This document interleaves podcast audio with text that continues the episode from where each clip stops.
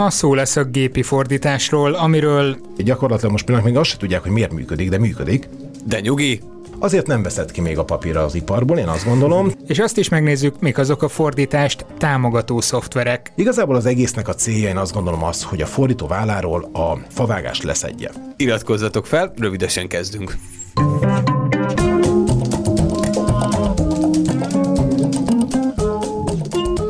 Sziasztok, én Robi Laci vagyok. Én pedig Kapci. És itt van velünk valaki a stúdióban, aki, hogyha szívtatok már azzal, hogy olvastatok eszméletlenül rossz fordításokat használati útmutatókhoz, meg ilyenekhez, szerintem meg fogja tudni válaszolni, hogy ez miért van így. Urbán Miklós a vendégünk, szervusz! Szia! Sziasztok! Te egy nagyon furcsa nevű cégnél dolgozol, amit sose tudok, hogy Kilgraynek vagy Kilgraynak kell kiejteni, mert ha jól tudom, ez ráadásul valami magyar betűszó. Igen, igazából tök jó a kérdés, én erre sose gondoltam, mindig Kilgrének mondtam. Hát te találtad ki, nem? Vagy? Nem, nem, nem, igazából én csak jó két éve vagyok a cégnél a, igen, a három alapítónak a nevének a kezdőbetűjéből van összerakva, illetve hát néhány kezdőbetűjéből, és konkrétan a, a Gray az az ugrai, amiből, hát igen, nem a kezdőbetű, de nem baj. Benne vannak a nevükben ezek a betűk, amik igen, igen. igen. És te nem tudom, lehet-e így mondani, te fordító szoftvereknek vagy a, a specialistája, vagy itt inkább tegyünk egy különbséget és fordítást támogató szoftvereké?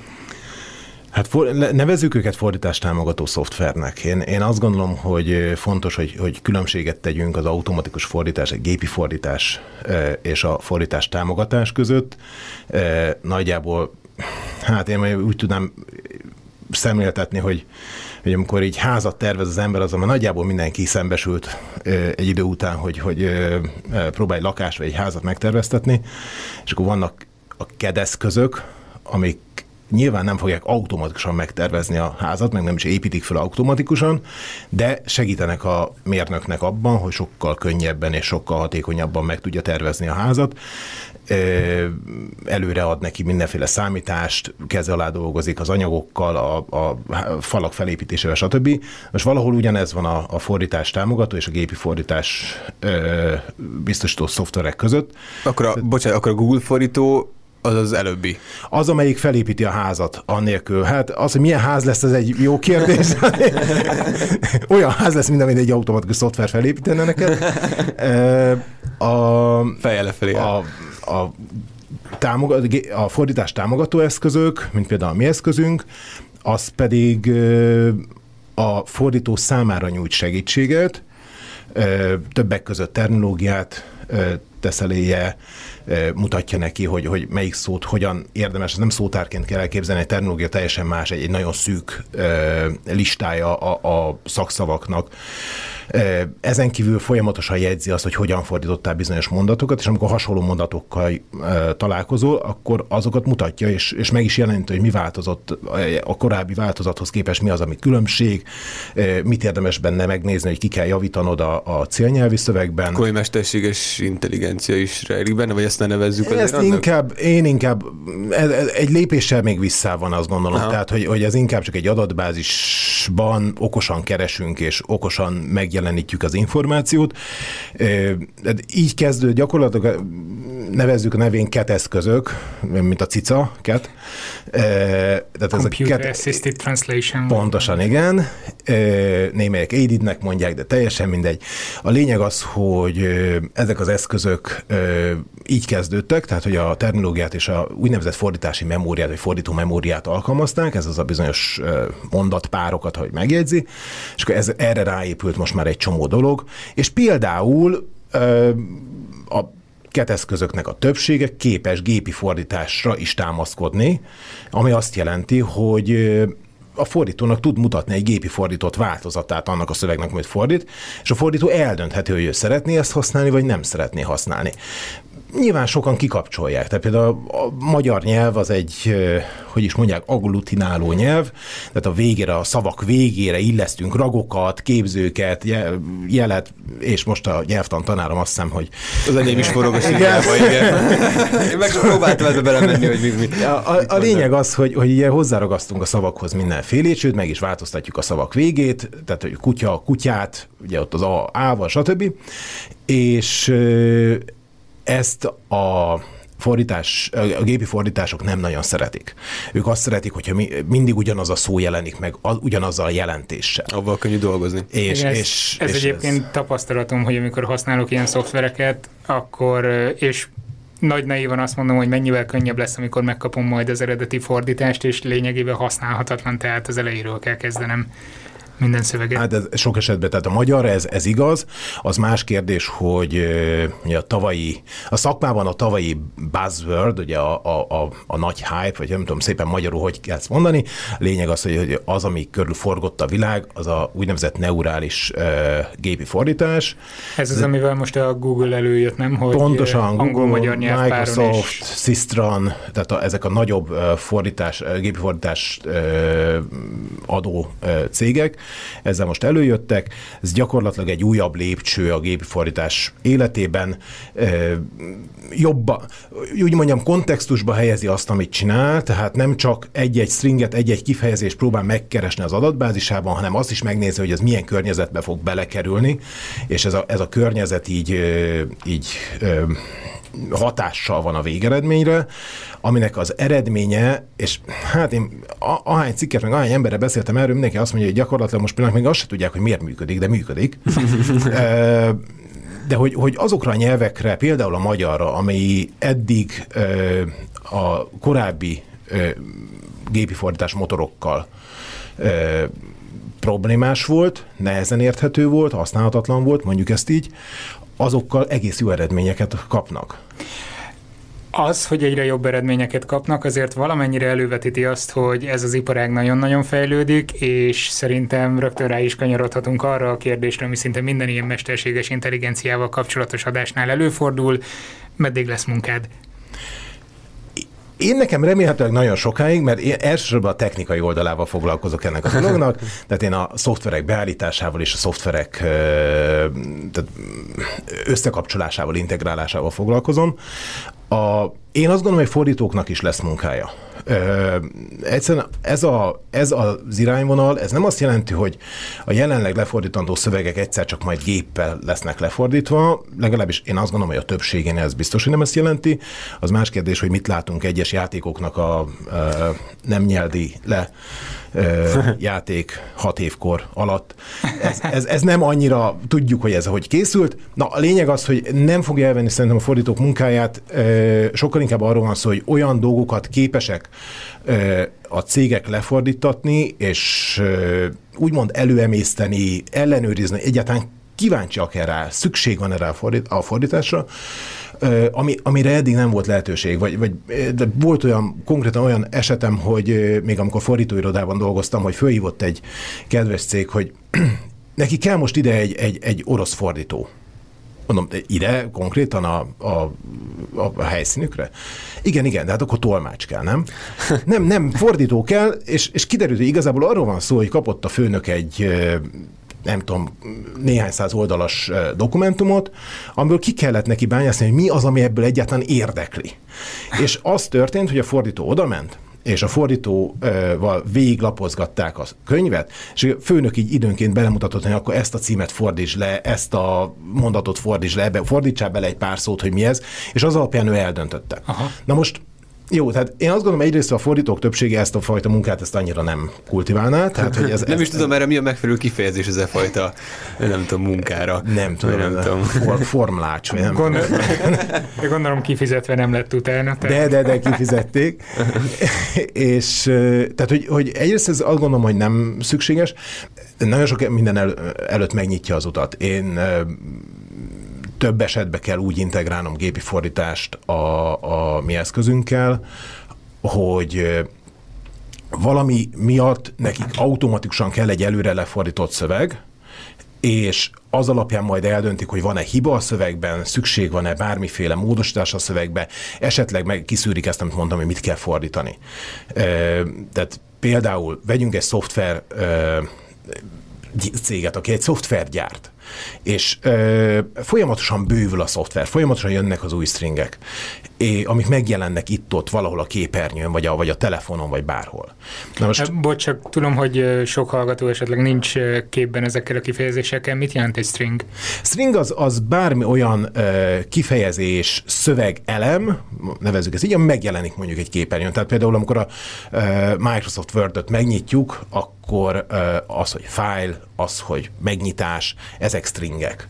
Vagy, vagy akár az is egy string, amikor megjelenik, hogy ö, ez a fáj még nincs elmentve, most szó szerint nem tudom, kattints az OK gombra ment, és ez hogy valami uh-huh. ilyesmi, tehát ezek is stringek. És akkor az OK is, meg a mégse, az is. Tehát ez, ez, ez. És ezekből jönnek a vicces helyzetek, amikor ezek összekeverednek. Az biztos, azok, azok, azok nagyon. Akkor le kell még sézni akkor is. Akkor a, a, az a kapcsolatban is még lehet egy kis sztorizgatni. Na, de igazából amit akarok mondani, hogy ö, tehát van ez a szoftvergyártó, és neki a fejlesztőknek minden órába kell egy, egy kész termék, hogy tudják tesztelni, hogy amit csinálnak, az jó-e vagy nem, tesztelni tudják a, a, a funkciókat, azokat, amik éppen fejlesztenek. És ez nem működik annélkül, hogy ott legyen a fordítás. Na most nem ültethetnek oda egy fordítót, sőt, akárhány nyelvre, bizonyos szoftvereket akár 50-100 nyelvre is fordítanak, de, de az, hogy 5-6 nyelvre fordítják, az teljesen normális. Nem ültethetnek ott x darab fordítót, hogy állandóan figyeljék, hogy mikor, jön, e, mikor esik be egy ilyen új szövegelem, hanem úgy állítják be a háttérbe a, a a rendszert, hogy ezek a szövegelemek, ezek automatikusan egy ilyen gépi fordítás által lefordulnak, hiszen magát a, a fejlesztőt nem érdekli, hogy most az ott éppen nyelvtanilag helyes magyar szövege, ő csak az érdekli, hogy megjelenik-e, mm. és mondjuk, hogy méretébe odafére, meg, meg ilyenek, tehát hogy, hogy, hogy nem, nem igazán érdekli, hogy milyen a szöveg.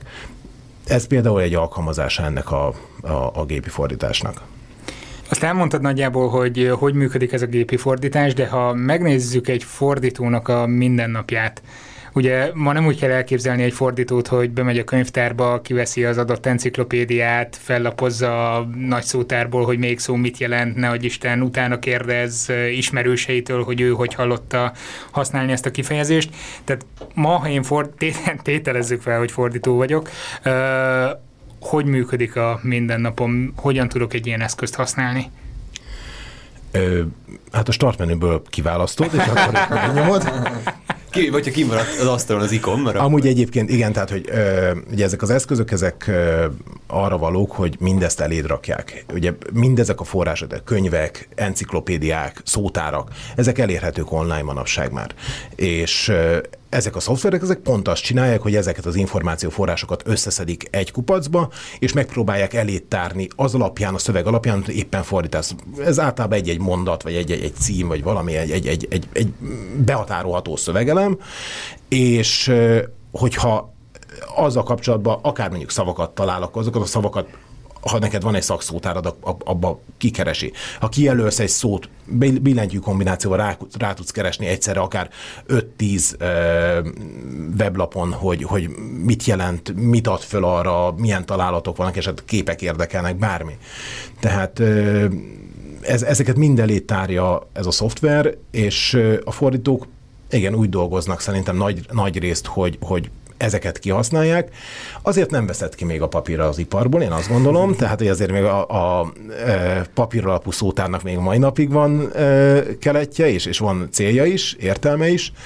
E, sőt, hát ugye a fordító, én is foglalkoztam fordításra, inkább lektorálásra nagyon sok évig, és egy, egy bizonyos ponton azt éreztem, hogy bármikor megműthetnék valakit, angiográfiát végezni semmi problémát nem jelentene, illetve traktort vezetni is nagyon jól tudtam, fát vágni traktorra kiválóan, tehát ilyen ezekkel a erdészgépekkel, amik így oda mennek a fát, így kivágják, és így eldöntik, lecsupaszítják, darabra vágják, gúlába rakják, nem tudom, ez, ez, ezekkel nagyon jól tudtam. Az összes eh, fordító szerintem valamiféle modern polihisztor? Abszolút, én azt gondolom, hogy igen. Tehát a többsége, aki, aki kicsit így, így eh, elvállal mindenfélét, és nem fél attól, hogy valamiféle újabb szöveget eh, fordítson, azok, azok mindenképpen részben polihisztorrá válnak. Természetesen mindenkinek megvan a maga piaca, illetve maga szövegtípus, amit szeret fordítani, tehát most technikai fordító, vagy jogi fordító, vagy stb. De hát azon belül most akár egy jogász is, hát mindenféle szöveggel találkozik én szoftvereket, vagy, vagy szoftverekkel, illetve eszközökkel foglalkoztam, hát azok a szoftvereket is mindenre írnak szoftver. Tehát a traktort nem véletlenül mondtam, azok a traktorok, amik manapság már e, működnek, azok már nem azok a régi traktorok, hanem, hanem szoftver van bennük, ami GPS alapon mondja meg, hogy melyik sarokba, hol kell elkezdeni a búzát aratni, meddig kell haladni, utána merre forduljon, és gyakorlatilag egérre jelöli ki a, a kombány vezető, hogy, hogy hol kell aratni, vagy, vagy hol kell fölásni a, a kertet. Nekem egyébként a kedvenc funkcióm az éjszaka közepén ezeknél a szoftvereknél, amikor kijelzi, hogy hány százalékával vagyok kész a fordításnak. Az biztos. Szívderítő. Szerintem ez a, ez a leg, legfontosabb. hogyha három jegyűvé válik az a százalék, akkor kimondhatom. Sőt, van, amikor 102 százalék, ami, ami néha így... Nem ellenkezem, volt ilyen bugja a memoknak. Nem bug feature, ahogy szokták mondani. Így van. Szerintem innen folytassuk a beszélgetést egy rövid szünet után. A Szertár Podcast adásait közösségi finanszírozásból készítjük. A működési költségeket a patreon.com per szertár oldalon tett felajánlásokból fedezzük. Ha tehetitek, csatlakozzatok ti is azokhoz az előfizetőkhöz, akik havonta legalább egy hamburger árával hozzájárulnak ahhoz, hogy hétről hétre új adással jelentkezhessünk. Köszönjük! A szünet előtt azon kacaráztunk, hogy vannak bagok, vagy néha feature-ök, ezért arra is rávetít némi fényt, hogy a fejlesztőknek sincs túl könnyű élete. Nincs bizony, sőt. hát csak hogy mondjak egy példát, ugye a, a mi szoftverünk, eh, hagyj nevezzem nevén a dolgán a MemoQ, magyarul sokszor memoknak ejtjük inkább. Igen, ezt akartam eh, kérdezni, hogy a ti cégetek az így a kiejtési ambivalenciáktól Abszolút, kimaxoltuk a dolgot, tehát ezt volt egy, egy Memok Fest, ami ugye egy angol, vagy egy nemzetközi rendezvény, és jövő héten lesz egyébként a következő, és ennek a keretében egyszer megszavaztatták, hogy hogyan kéne ezt kiejteni angolul, és a Memokfest örömére Memokjú-nak nevezték el. Ebben a szavazásban nem vettem részt, de azt valószínűleg nem számított volna sokat a szavam. Viszont magy- magyarban sokkal egyszerűbb a Memok. Na, ennyit a reklámról. Igen, tehát hogy azt akartam elmondani, hogy hogy a, néhány hete a, a termékmenedzser tartott egy ilyen kis 5 perces előadást, keretébe elmondta, hogy egy release, ami ugye egy, egy szoftverkedet, amikor a következő verziót kiadjuk, az most éppen ilyen három hónapos ciklus. Még egy ilyen három hónapos ciklusban nagyjából 20-25 feature-t lehet belerakni, tehát 20 új funkciót le, azzal lehet bővíteni a, a, a memokot, ami most az, hogy mit jelent egy funkció, az, az egy másik kérdés, de ez lehet nyilván kisebb, nagyobb, van közte, nyilván van is közte kisebb is, meg nagyobb is. Mert elárulok egy kis titkot jó habcinak, amikor Na. valamikor az első verziók egyike jött ki, vagy a nem tudom hanyadik memok, és akkor kezdtem el használni még egyetem mellett, akkor volt egy olyan gomb, amire ki volt írva, hogy ne nyom meg. Tényleg? És amikor megnyomtad, akkor kijött valami üzenet, hogy mondtam, hogy ne nyom meg. Ez a gomb még továbbra is ott van. Még mindig megvan. Több, hogy ilyen, több ilyen vicc kell az ilyen programok. És ebben az a jó, hogy amikor az éjszaka közepén dolgozol, egy idő után azon kapod magad, hogy a gombot nyomogatod. És azért a fordítók lelki világára jellemző, hogy van benne most már egy zen gomb is, és ez a zen gombot, hogyha megnyomod, akkor egy nagyon nyugtató zene oh. tud szólni, úgyhogy abszolút. Határ, határidő előtt 5 percet bekapcsolod, hogy kicsit nyugalom. Igen, szóval azt akartam elmondani, hogy 20 funkció egy ilyen három hónapos ciklusban, és ehhez képest van kb. 3600 úgynevezett feature requestünk, tehát ilyen ügyfelektől érkező jó lenne, igény, hogy mit, rak, mit rakjunk bele. Nyilván ezek között van némi átfedés, de azért a szám az úgy arányban áll, elég csúnya arányban. Úgyhogy e, igény az van, e, nincs az a gondunk, hogy e, van-e mit fejlesztenünk, inkább azzal van a gondunk, hogy mi az, ami a, a, a nagy közönség számára érdekes, és, és Mi az? előre viszik. Már én nem tudom elképzelni, hogy mi lehet egy folytóprogramban olyan 3000 feature, amit így szeretnének a felhasználók. Fú, rengeteg mindent. Tehát onnantól kezdve, hogy Főzzel van egy kis kávédat. be, beállítás, beállítás panel, és akkor arról egy ilyen cheat sheetet nyomtasson ki, tehát egy olyan lapot, ami le van, ki van írva, hogy melyik Billentyű kombináció? Az, az megvan, az, az, az, az már benne van a szoftverben, van másnak, de, de valami hasonló, tehát hogy melyik kom, billentyű kombináció mit fog csinálni, Aha. de az, az konkrétan ilyen, ilyenünk már van, de valamelyik másik beállítási panelre ugyanezt. Akkor Hát az örök problémánk a PDF-ek kérdése. Tehát, ja, tényleg, igen. Hogy most PD, PDF-eket minél hatékonyabban és minél jobban kezeljünk PDF-eket. E, hát a PDF-el nagyon sok mindenki szív. Láss például a könyvolvasókat, a, tehát hogy, hogy ez egy örök probléma. Az, az egy örök probléma, hogy a PDF arra lett kitalálva, hogy minden egyes platformon legyen az telefon, legyen az tablet, legyen az számítógép, legyen az nem tudom, WC deszka, bármi, ugyanúgy jelenjen meg és, és nem állunk már messze attól egyébként, hogy megjelenjen ott is. Na szóval, hogy mindenhol ugyanaz jelenjen meg, és ugyanúgy jelenjen meg, ugyanabban a formátumban, és, és erre ez kiváló. Viszont ezt hogy értékel? Úgy, hogy ebből minden olyan formázási segédletet, meg a szövegre utaló e, jelzést, azt, azt eltávolítottak, ami, ami alapján mondjuk egy e, szövegszerkesztő szoftver, mondjuk egy Microsoft Word e, működik. Inkább kép, mint szöveg. Inkább kép, mint szöveg. Tehát az, hogy, az, hogy rá lehet kattintani és szöveget ki lehet jelölni, az bizonyos esetekben működik. Ugye ez PDF-ből is lehet sokféle. Uh-huh. Hát lehet, van, van az, amit mondjuk Microsoft Word-ben azt mondom, hogy nyomtatás, vagy most már van olyan, hogy ugye mentés másként, és ott kiválasztom egy PDF, akkor az, az csinál egy PDF-et, ami, amiben a szöveget ki tudom jelölni. De ugyanígy PDF-et csinál a scanner szoftver is, amiben bedugom a nyomtató tetejébe a, a szkennelendő szöveget, és abból csinál nekem egy PDF fájt. És hát amivel mi küzdünk, az az, hogy ö, ugye a normál felhasználó nem igazán tudja, hogy mi a különbség a szkenelt PDF, illetve egy nyomtatott PDF, meg egyáltalán miért nem lehet azt jól fordítani. És hát kerültünk már nagyon, még, még amikor fordítóirodánál dolgoztam, akkor is kerültünk nagyon sok furcsa helyzetbe. Ilyen például az a PDF megnyitja az ember a valamelyik PDF olvasóba, általában van egy mentés másként gomb, és akkor RTF-be el lehet menteni. Hát igen ám, csak az, az minden egyes sor végére oda tesz egy entert, hogy ott akkor ott enter, sortörés van, ugye, mint egy ilyen régi írógépen, hogy akkor brrr, visszatolja a, a, a kocsit. kocsit. E, illetve egyébként hát az, hogy táblázatot nem tudom hányféleképpen tud fölfogni, tehát hogy vonalak, amiket odarajzol külön egyessével vonalakat, és akkor közé beleteszi szövegdobozba a szöveget, vagy megpróbálja felét táblázatként felismerni, a másik felét azt ilyen szövegdobozosan, vagy, vagy ne Isten hasábokba, és akkor enterekkel választva, tehát rengetegféleképpen tudják.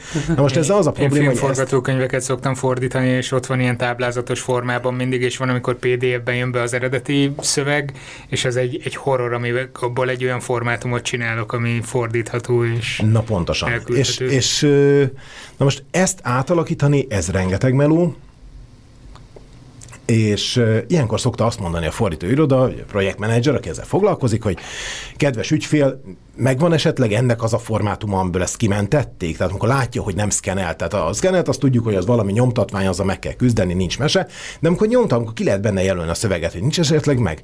És akkor így gondolkodik az ügyfél, és azt mondja egy fél nap múlva, hogy megvan, tessék és elküldi Word fájban, és megnyitod, és látod, hogy nem csinált más, mint fogta a PDF-et, elmentette Wordként, és, és elküldi neked azt a bizonyos szöveget, hogy minden sor végén ott az enter, és, és össze-vissza a vonalak benne a táblázatban, nagy minden. segítség.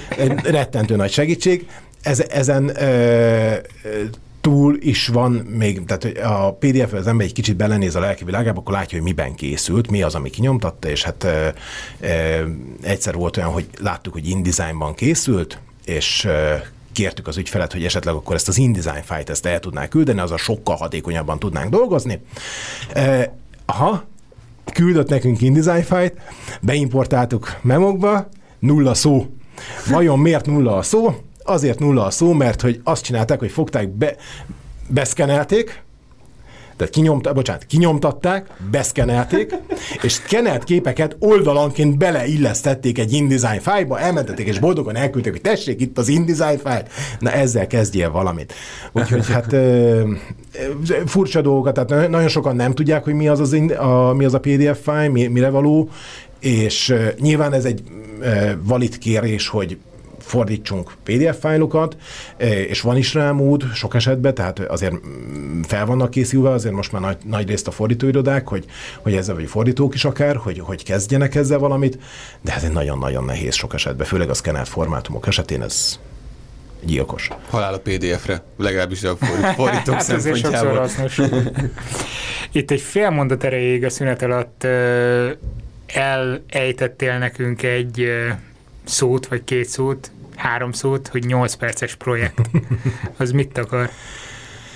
Az azt akarja, hogy ö, ö, nagyon felgyorsult világban élünk, ezt mindenki tudja, kicsit Még egy ilyen is. életbölcsesség. Igen, és, és hát ez a 8 perces projekt, ez annak az eredménye, hogy bizonyos helyzetekben 8 perc alatt kell fordítást prezentálni, méghozzá nem gépi fordítást, hanem normál emberi fordító által produkált fordítást.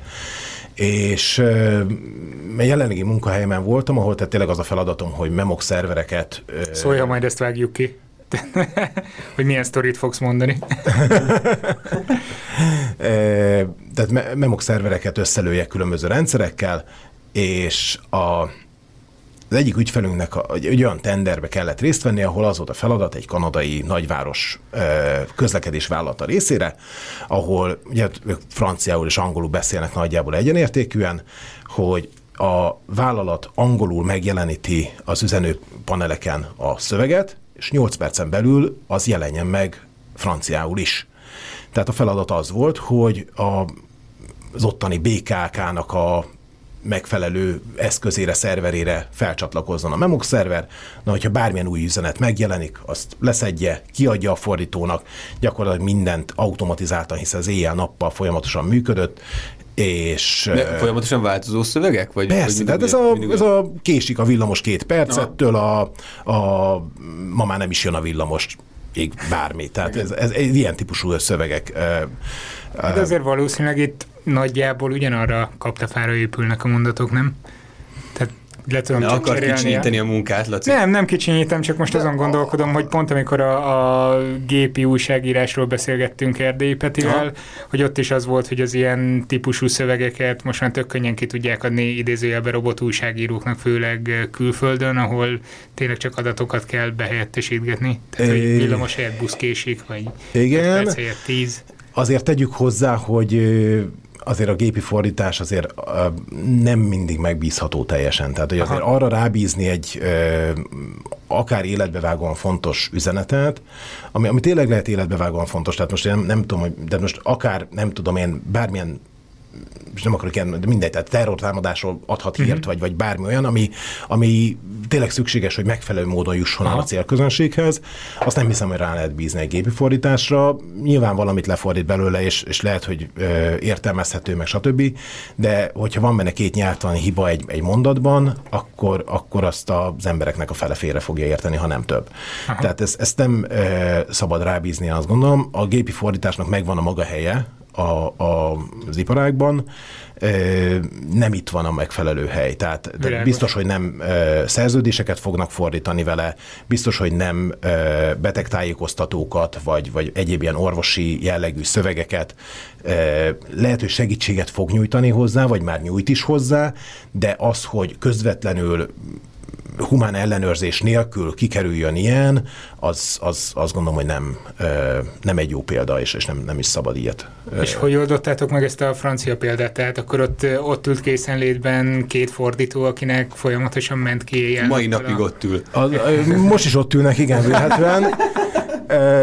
Igazából a, a, a rendszer, amit én összeraktam, az azt tudta, hogy magát ezt az integrációt megvalósította, tehát fölcsatlakozik a szerverre, leszedi onnan a szöveget, és a memok szervernek a tudásán keresztül eljutatja azt a fordítónak egy automatikus módon.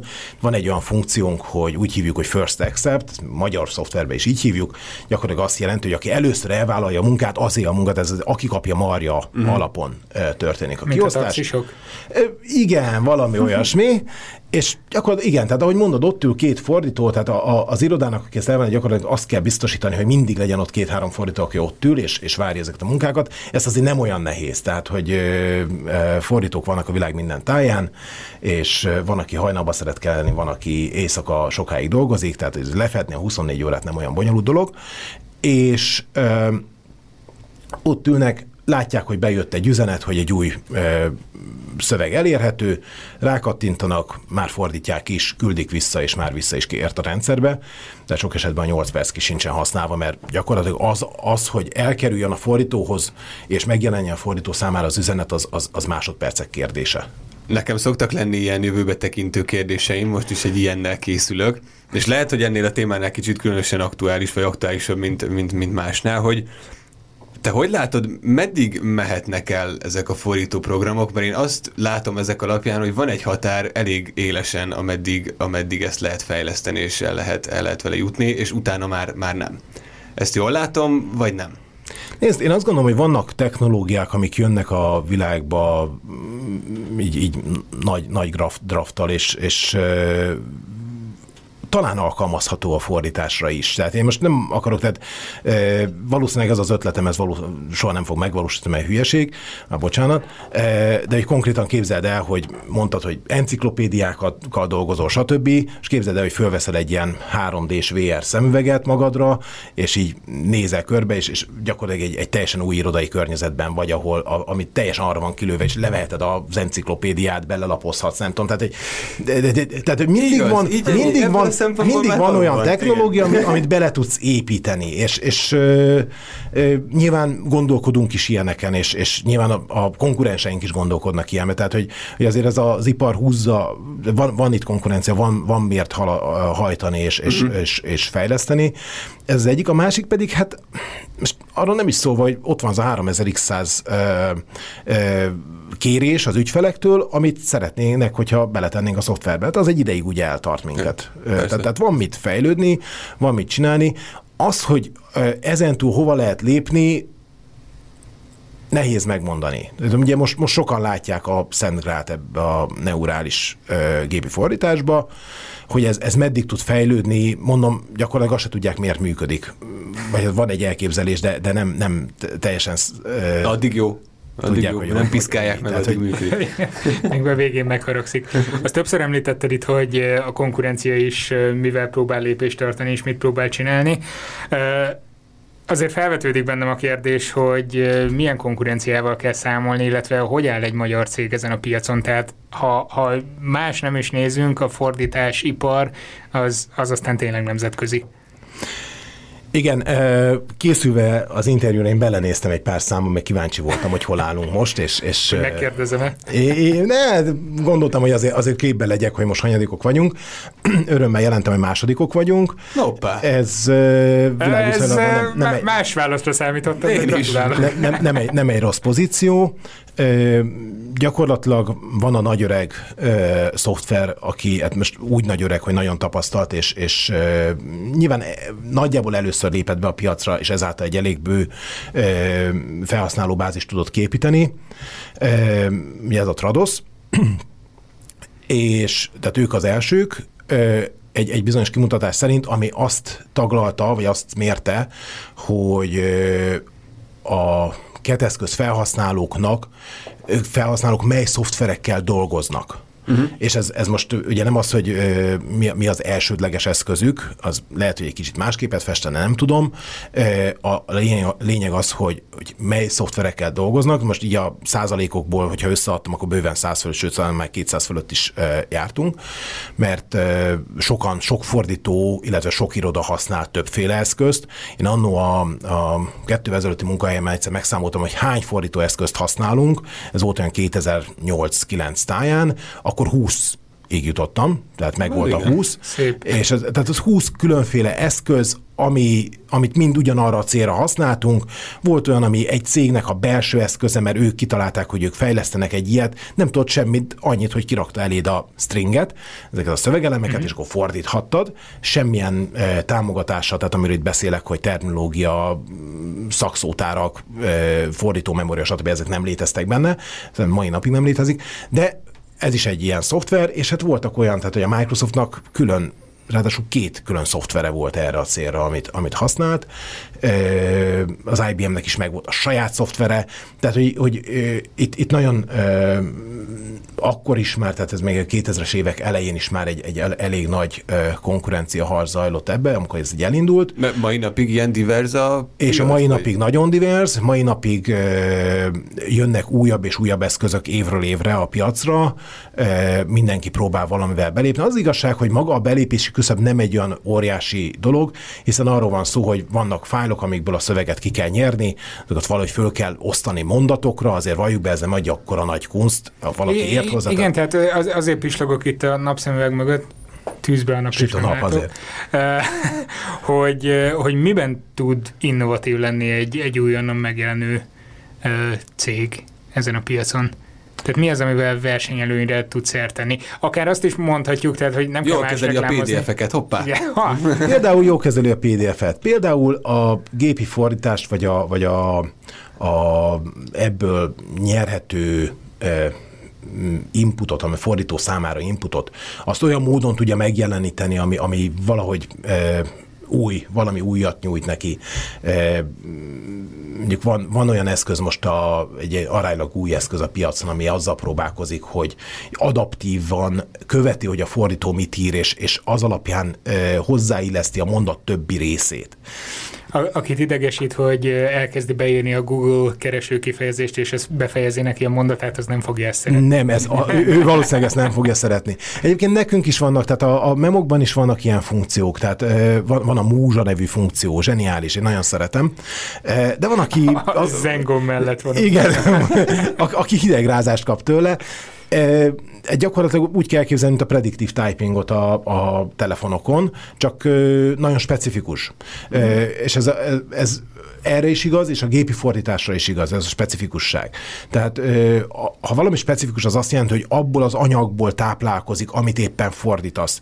Tehát, hogyha nem tudom, a tizedik Microsoft szoftvert fordítod, vagy ugyanannak a szoftvernek a tizedik verzióját fordítod, akkor azt, azt az egészet be tudod, az, az egész adatbázis be tudod tenni egy, egy, egy ilyen hát motornak nevezzük, nem tudom, tehát egy szoftver alá, ami, ami ebből táplálkozik, és, és az, hogy ez most gépi fordítási találatokat ad neked, tehát gépi fordítással lefordítja a szöveget, vagy múzsaként megpróbálja kiegészíteni, vagy segíteni azt, hogy mit akarsz beírni, az, az, az már nagyjából szoftver kérdése.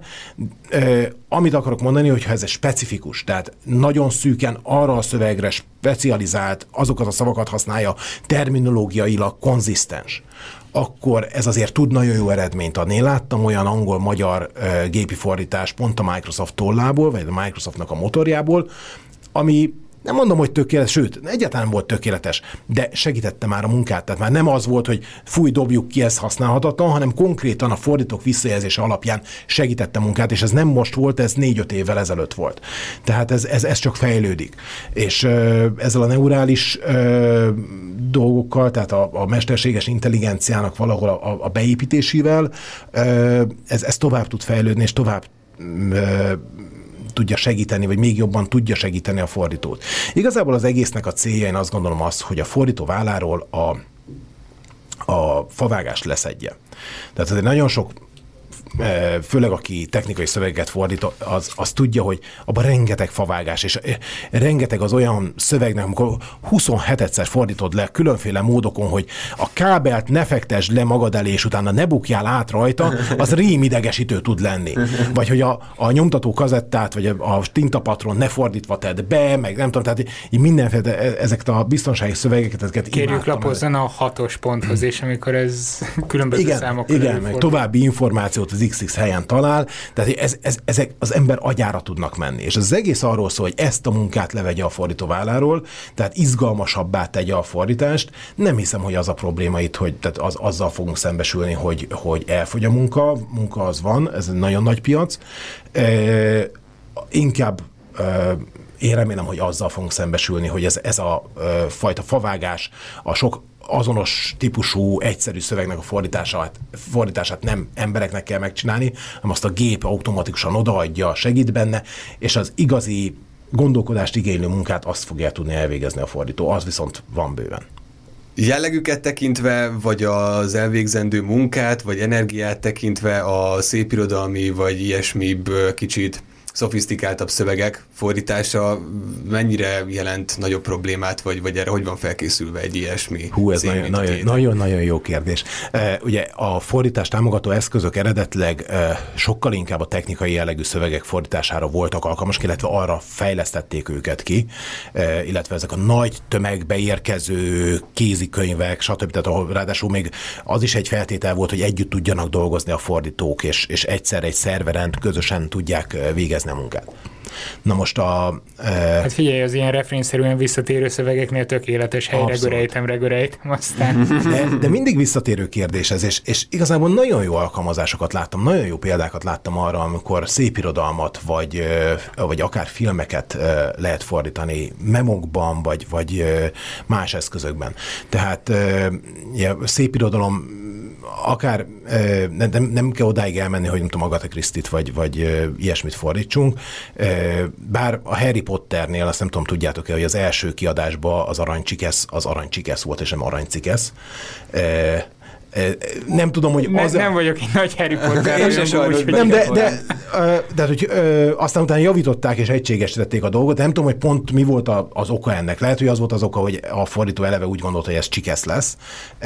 Az is lehet, hogy, hogy a háttérben egy, egy terminológiai probléma volt, hogy elkezdte valahogy nevezni, és a második rész elején elfelejtette, hogy eddig hogy nevezte, vagy hogy egyáltalán előfordult már ez a szó. Oh, értem. És, és én azt gondolom, hogy ilyen helyzetben egy terminológiai adatbázis, ahol benne vannak a, a mondjuk a szereplők nevei, hogy az hogyan, tehát ugye pont a Harry Potternél eh, az összes szereplőnek a neve gyakorlatilag lefordult valamire.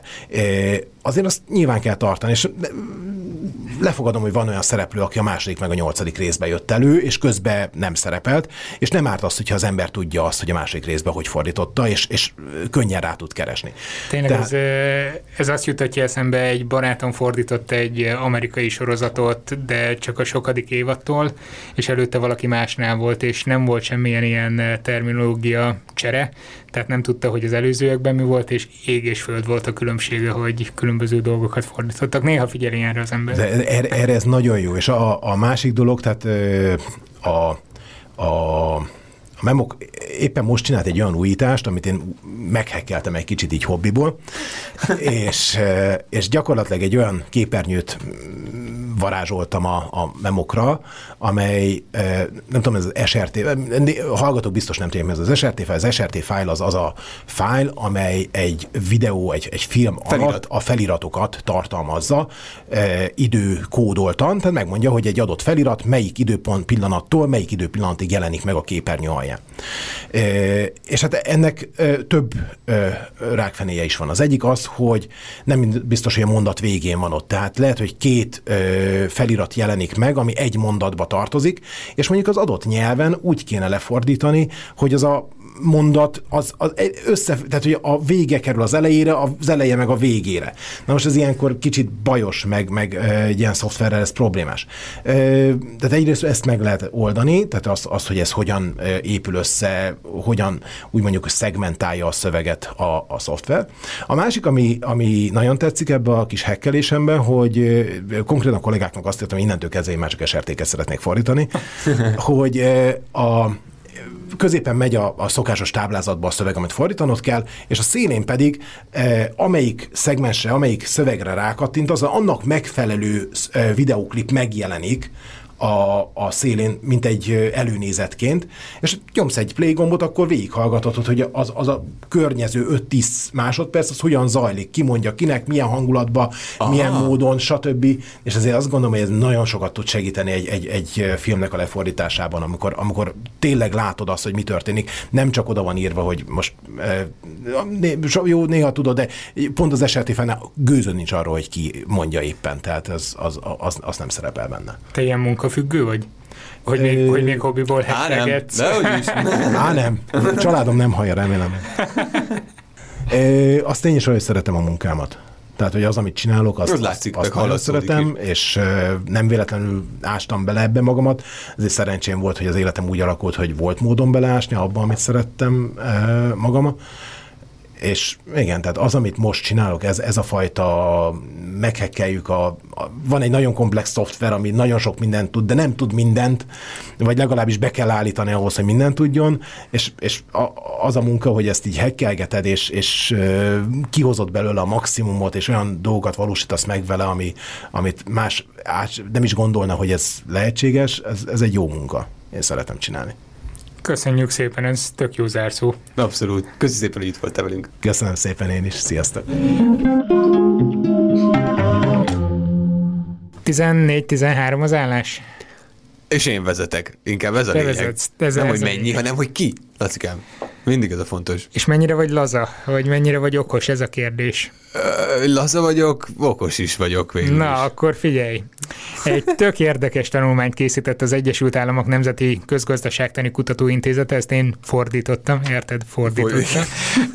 Ez a National Bureau of Economic Research, nem tudom, hogy mi a pontos megnevezés, de ennek a tanulmánynak már a címe is jó. Cool to be smart, or smart to be cool. Ó, ez nekem szól. Ez neked szól. Mm-hmm. Nagyon is neked szól, úgyhogy nézzük, hogy rád milyen hatással lettek volna ezek a vizsgálatok.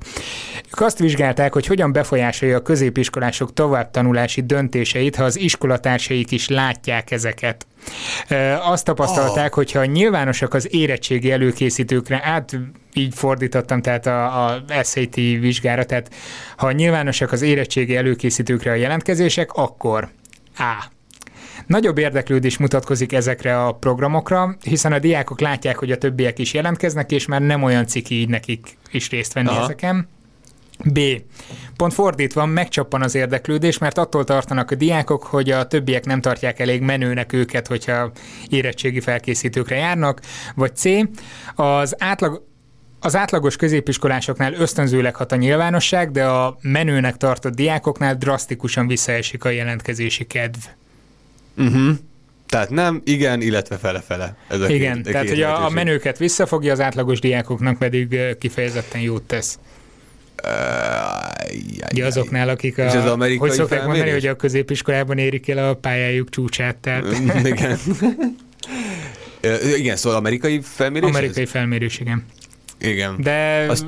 szerintem olvasva a konklúziókat, meg minden szerintem az egész világon így működik. De ott egy kicsit más a gimnáziumi kultúra, nem? Meg hogy ott egy kicsit, hogy is mondjam, nagyobb súlyjal szerepel a diákok életében a gimnáziumi lét maga talán, Aha. mint, vagy nem is gimnázium közép. Kérdés, hogy mondjuk egy ilyen karriert alapvetően meghatározó dolognál támogatólag hat, hogyha a haverjaid is látják, hogy ebben részt veszel, uh-huh. vagy éppen visszafog téged, vagy ha nagyon menő vagy, akkor úgy érzed, hogy ciki, ha meg egy átlagos diák, akkor éppen, hogy bátorítást kapsz a többiek részvétele által. Igen, most próbálok magam helyzetéből kiindulni, de őszintén szóval fogalmam sincs, hogy én mit gondoltam a többi társam jelentkezéséről. Bár mondjuk, ha azt veszük, akkor egy-kettőt, és azt nem mondom, hogy lenéztem a döntése miatt, de Figyelj, mindenképpen... ekkora loser vagy, hogy érettségi felkészítőre mész. Ez lenne, vagy az, hogy nem merek menni, mert szerintem lúzerség, de ó, várjunk, csak ők is mennek, akkor az azért annyira nem gáz. Igen.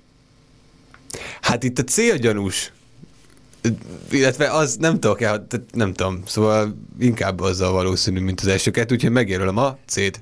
Jó, megjelölöd a C-t. És így bekarikázod, Laci. Bekarikázod.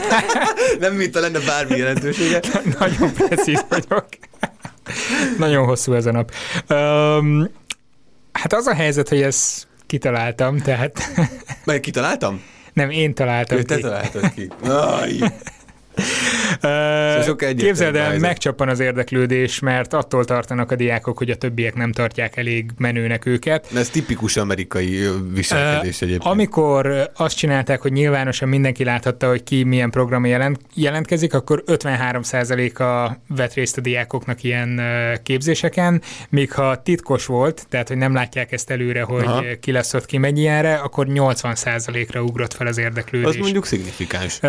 Ez meglehetősen, úgyhogy azt a következtetést lehet levonni, hogy a kortársak figyelméből eredő nyomás az masszívan visszatartja a diákokat olyan döntések meghozatalánál is, ami egyébként a karrierjükre nagyon-nagyon pozitívan eh, hatna. Ja. Úgyhogy a menőség oltárán nagyon sokat áldoznak ezek a fiatalok. Érdekes. Én nem szégyeltem senki előtt, hogy biológiára járok. Vagy, vagy járok, fogok jelentkezni. Fox, jelentkeztél? Jól is döntöttem. Na, halljuk a te kérdésedet.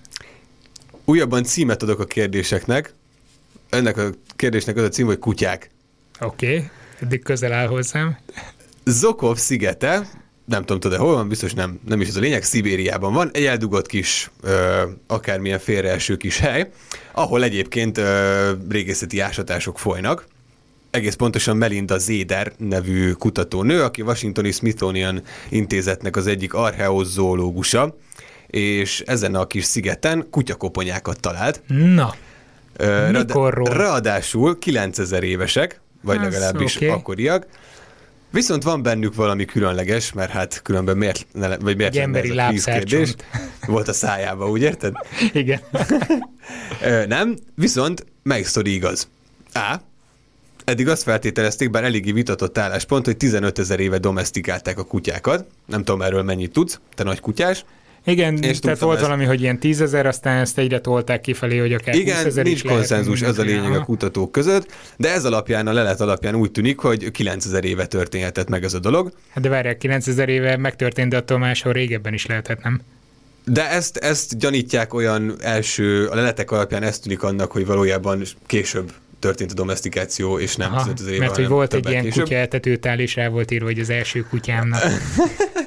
A koponyák olyan farkasokéhoz hasonlítottak, amik a környéken is élnek, és vannak olyan arányok, meg olyan jellegek a koponyákon, amiket, hogyha megmérnek, akkor egyértelműen meg lehet mondani, hogy ez kutya, uh-huh. vagy ez már kutya, ez még farkas, és ezek, ezek inkább farkasok voltak, de látszottak már a elkutyásodott jelek, amikből lehetett mondani. Mindegy, az a lényeg, hogy sokkal hamarabb botot illetve sokkal később, igen, vagy a mamutcsontot, sokkal később kezdődött a domestikáció, mint azt gondolják. B. Azt gyanítják, hogy az első közt lehetett egy olyan temetkezési szokást megfigyelni, amikor az állatot is az ember mellé temették, Mm. És valószínűleg a nagy hidegben és a vad- vadászatok során elpusztult kutyákat és az ősgazdáikat temették egy sírba, és ilyen nagyon furcsa alakzatban, ilyen körbe, úgyhogy a fejük egy pontba mutatott. Vagy pedig C, azt gondolják, hogy az ősemberek itt tenyésztettek először kutyákat különböző direkt célokra. Öm, 11 őskutyát találtak, azt hiszem, amiből 10 kisebb ilyen husky volt, egy volt, ami ilyen nagyobb farkas, illetve kutya hibrid ö, lehetett, és azt feltételezik, hogy a kisebbeket szánhúzásra, a nagyobbakat pedig medvevadászatra használták. Ó, Tehát A. A domestikáció történt hamarabb, vagyis később, temetkezés, vagy pedig a kutyatenyésztés. nekem az, hogy találtak csontokat, az nem zárja ki, hogy máshol ne lehessen korábbról, tehát hogy ez, ezt én kizárom az át. A másodikat Jó, megjelöltem Laci, volna. majd az archeozológusok vizé átka lecsújt, lesújt. Jó, jó, a... és a kutyámmal egy sírba temetnek Igen, majd. igen, igen. Ezt, ezt jelöltem volna meg egyébként alapból, de a második az, az tök érdekes lehet, hogy mondjuk ekkora már 5-10 ezer éve domestikáltunk kutyákat, vagy elkezdtük, de mondjuk ekkor elkezdődik külön a fajtáknak a nemesítése, mm-hmm. vagy az ősfajtáknak, vagy nem tudom, az, az egy tök érdekes és meglepő dolog lenne. A temetkezés jelöltem volna meg, de maradjunk ennél a funkciók szerinti eh, tenyésztésnél. Jó, tehát te is a C jelölöd meg. Jó. Bár ma eddig a C még nem volt sikeres. A temetkezés az hülyeség. Jaj, de jó. A egymás felé kitaláltam. néző fejek. Az, Az is igaz, lehet, hogy kicsit túlzásba vittem a túlságot. pedig az alapján gondoltam, hogy ez igaz, mert miért raknál bele egy ilyen gondolatot. Na mindegy, az nem igaz. Az A se igaz, úgyhogy a C az igaz, valóban. 14-14 az állás? Pontosan így van, ekkor kezdődött először a különböző kutyafajták tenyésztése. Egyébként nagyon érdekes a cikk, egy kicsit jó. hosszabb a szokásosnál a Science oldalán találtam egyébként, most egy pár napos, belinkeljük majd természetesen, de mindenképp olvasd el, Laci, mert nagyon, nagyon, Ez nagyon érdekes jó, dolgokat írnak. Sőt, arról is esik benne szó, ami, ami még kicsit érdekesebb talán, hogy a, hogy a, oké, hogy a kutyákat sikerült háziasítani, de vajon a rókákat, macskaféléket, illetve olyan egyéb ehhez hasonló állatokat, amik már régóta élnek az emberek környékén, illetve közvetlen környezetében, őket miért nem sikerült. Uh-huh. De ezt Jó, nem lövöm ezt... le, ezt nézzék meg, vagy nézzétek meg, illetve te is nézd meg. Ezt elolvasom mindenképpen, nagyon, nagyon érdekel. No, Keresgéltem híreket, és felmentem az Európai Szabadalmi Hivatalnak a honlapjára. Ó, de jó, ilyen ahol már rég volt, talán már. Kiderül, ó, de ez, ez habcikem, figyelj. A honlapon lehet szavazni, hogy kik kapják az idei európai feltalálói díjakat. Aj, Ugye ezt jó, minden évben ilyen. megrendezik, lehet szavazgatni, különböző kategóriák vannak, nézegettem a jelölteket, és az életműdíj szekcióban ott volt három figura. Uh-huh. Ketten orvosi területen, ez nyilván várható, biztos, hogy a rákutatás, meg az új vakcinák, meg ez mindig nyerő, viszont egy svájci fickó tök más csinált. Elmar Moknak hívják a figurát. Ez sokat segít. Szerintem nem hallottál róla. Több száz szabadalmi oltalom kötődik a nevéhez. Ó. Köztük egy olyan is, ami annó, a, ha lehet így fogalmazni, a padlóról rántotta fel az adott jellegzetesen svájci uh, iparágat még a 80-as években. Mi lehet ez? Na, mi lehet ez? Mondok három történetet, mind a három igaz, mindaddig, amíg meg nem jelölöd. A. A döglődő sajtipart reformálta meg azzal, hogy megalkotta az első élelmiszeripari bioreaktorokat, amelyekben mesterségesen is elő tudtak állítani oltóenzimet. Tehát uh-huh. a sajtnál ez egy szűk keresztmetszet, hogy állatokból, ha jól emlékszem, borjúnak a gyomrából nyerik ki a rennint, azzal oltják be a tejet, és utána jön ez a baktériumos erjesztés. Innentől kezdve viszont a sajt előállítási költségek, mivel mesterségesen is elő tudták állítani, a töredékükre zuhantak, úgyhogy nyilván a előállítási költség alacsony, tehát nagyobb lesz a profit, és megmenekültek a Világos. Boldogok a sajgyártók, vagy hogy van. vagy a B változat. A 70-es évek közepén egy erős lejtmenetbe fordult a svájci bankszektor, egész egyszerűen nem tudott lépést tartani az Egyesült Államok, Anglia vagy Németország pénzügyi szolgáltatásaival, Mok pedig azt dobta be, hogy minden jel arra utal, hogy a számítástechnika előbb-utóbb a hétköznapi emberek életébe is be fog furakodni, úgyhogy mi lenne, ha Svájc világ első lenne abban, hogy elektronikus banki szolgáltatásokat is nyújt az ügyfeleknek, 80-as évek elején, tehát amikor még PC se nagyon igen, volt. Igen, igen, igen. De szóval ez egy ilyen előre menekülés volt, és mire a PC-k elterjedtek, lényegében már a világ minden bankja a MOK által fejlesztett banki informatikai rendszert használta, vagy annak valamilyen módosulatát. Ez érdekes. Vagy C, hát minden. Nem, mint az előző, nem, igen. C, bevezette a műanyagok használatát és az ehhez kapcsolódó folyamatokat az analóg órák gyártásába, ami a svájci órásmesterek szellemiségétől ugye iszonyatosan messze áll, de hát az idő, érted, az időt igazolta, olyan eljárásokat fejlesztettek ki, amivel visszaszorították a szükséges alkatrészek számát, majdnem megfelezték, és a gyártást is igen hatékonyá tudták tenni, tehát olcsó, jó minőségű órákat tudtak műanyagból előállítani. Hát ez elég nagy... Ö... Direkt svájci, igen, ez svájci hálás, minden. Az hálás téma, mert ott sok mindenhez lehet nyúlni. Annak ellenére milyen kicsi ország. Még teheneket mondhattam volna, vagy... Most láttam egy hírt, ilyen lyukas, lyukas hasú tehenek, azt nem láttad, hogy, és az Isten valami pont valami svájci figura hmm. volt. Vagy ez, Lehet, hogy ő volt. Ez, ez a hír, vagy nem? Vagy nem, most összezavarodtam. Nem, ezt nem hír alapján találtam, hanem felmentem az EPO-nak a honlapjára, és láttam, hogy van a kiírás. Jó, most. lássuk akkor. Ez a banki dolog, én ezt nem hiszem, hogy Svájcba lett volna először Mégis a Svájc, meg a bankok, tehát... Azt gondolom, hogy ott egy konzervatívabb hozzáállás, tehát úgyis ott biztosan... Ott a mai napig kézzel nem kell, ki a... így van, hogy folyjon a gyerek, tolja a kocsit, ott az aranytömbök azon állnak, sem minden papírral írnak, mint a Harry Potterben, ugye most szó volt az adásban, ott is Aha. van az a banki olyan manók, vagy nem is tudom, ilyen akármicsodák ülnek Be vagyok oltva Harry Potter ellen. Pedig jó. Ez az órás, én nagy órás vagyok, és szeretem a mindenféle hát modern... képzelni egy svájci órát, ami műanyagból készül. El tudok, mert mindig innovatívak voltak ezen a területen, viszont szerintem, és nem, vagy mertek tehát, olyan Tehát a bankokban nyúlni. konzervatívok, de az óragyártásban, ami nem Igen. tudom hány száz éves tradíció, Igen. ott igenis dobjuk ki a fémalkatrészeket. Nem ezt mondom, és, nem azt mondom, dobjuk ki, azt mondom, hogy használjunk mást is, mert lehet, lehet hogy ez csak növeli a még már egyébként is értékes. Képzelj el egy svájci órát Ne akar lebeszélni az. Jó, nem, nem beszélek le. A sajtosat kizárom, az biztos, a bankosat, most megint a cél nem hozott jó, végülis te, de te eltaláltad. Én eltaláltam, lehet, hogy a cél jó. Én nem akarlak lebeszélni a műanyag olcsó órákról Svájcban, tehát Megjelölöm az át azért, mert abban nem foglalkoztam még egyáltalán, és szerintem az lesz az.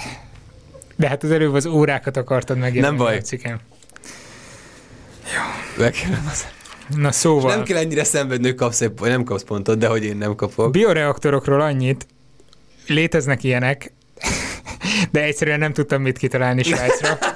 Úgyhogy gondoltam legyen a sajt. Jaj, de hülye vagyok, jó? És ha már a sajtot kitaláltam, a következő a csoki lett volna, ami eszembe jut, de Aj, mondom, tényleg? két élelmiszeripari dolog ne legyen egymás mellett, úgyhogy lettek a bankok. És az óra az igaz.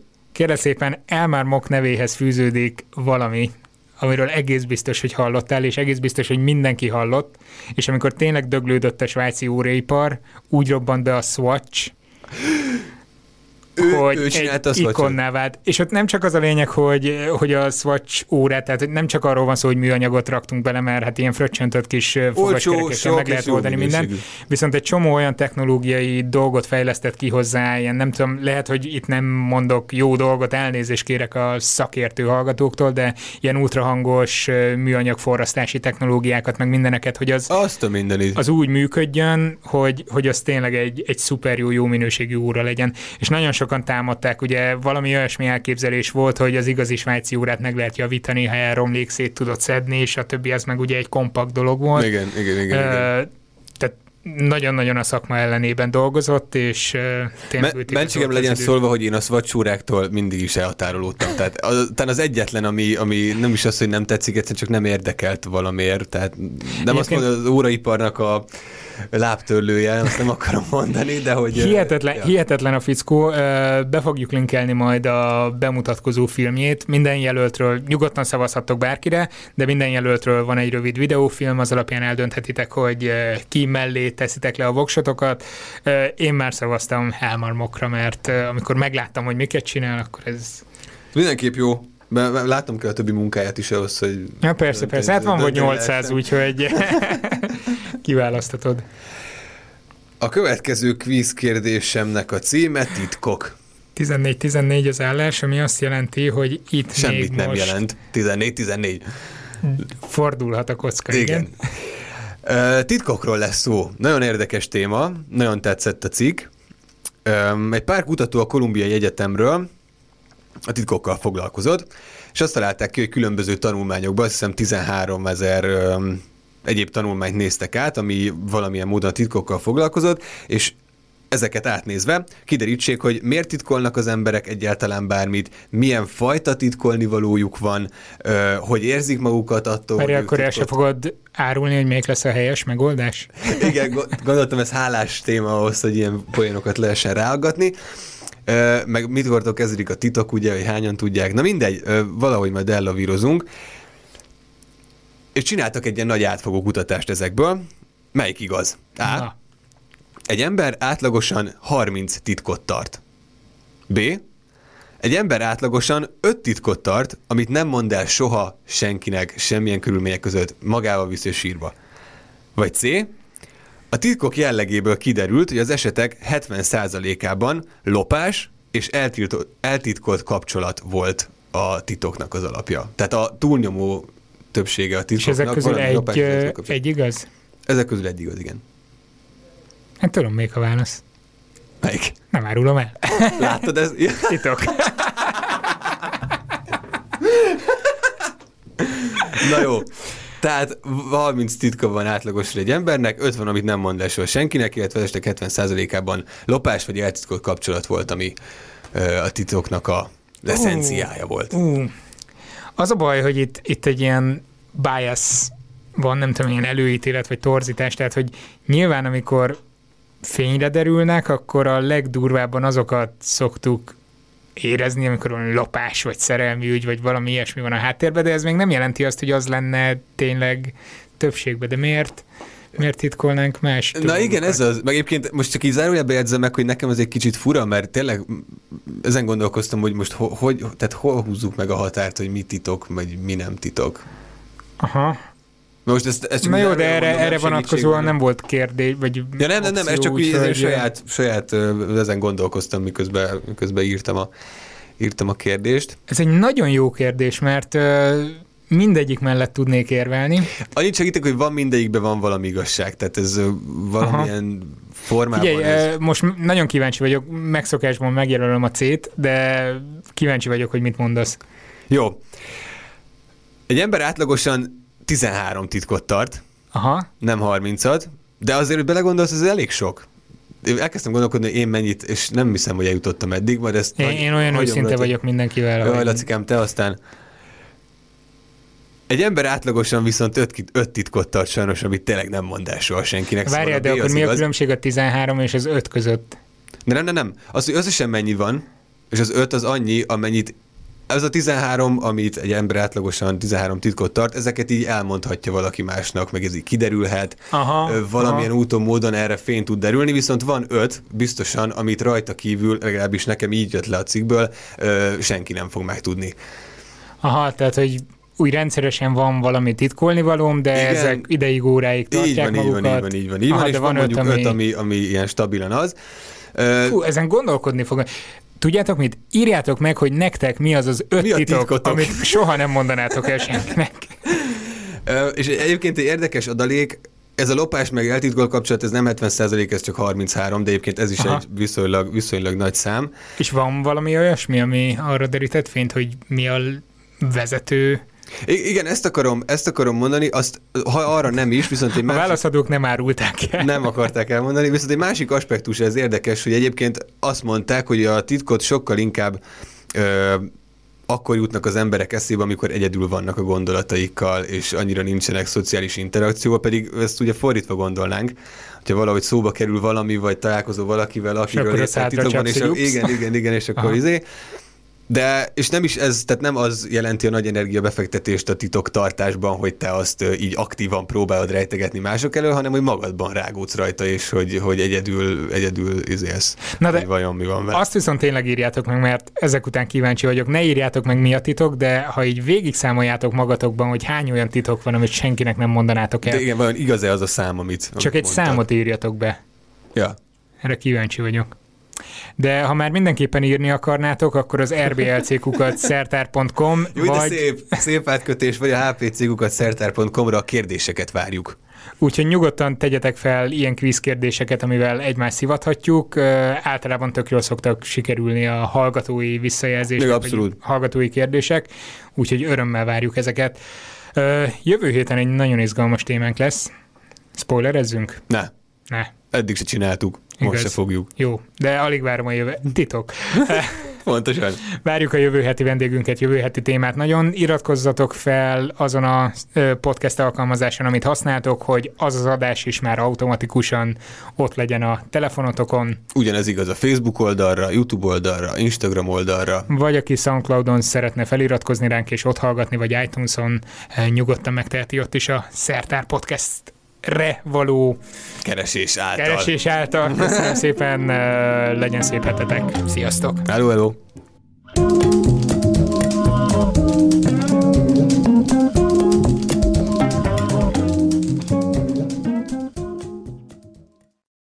Ez a műsor a Béton közösség tagja.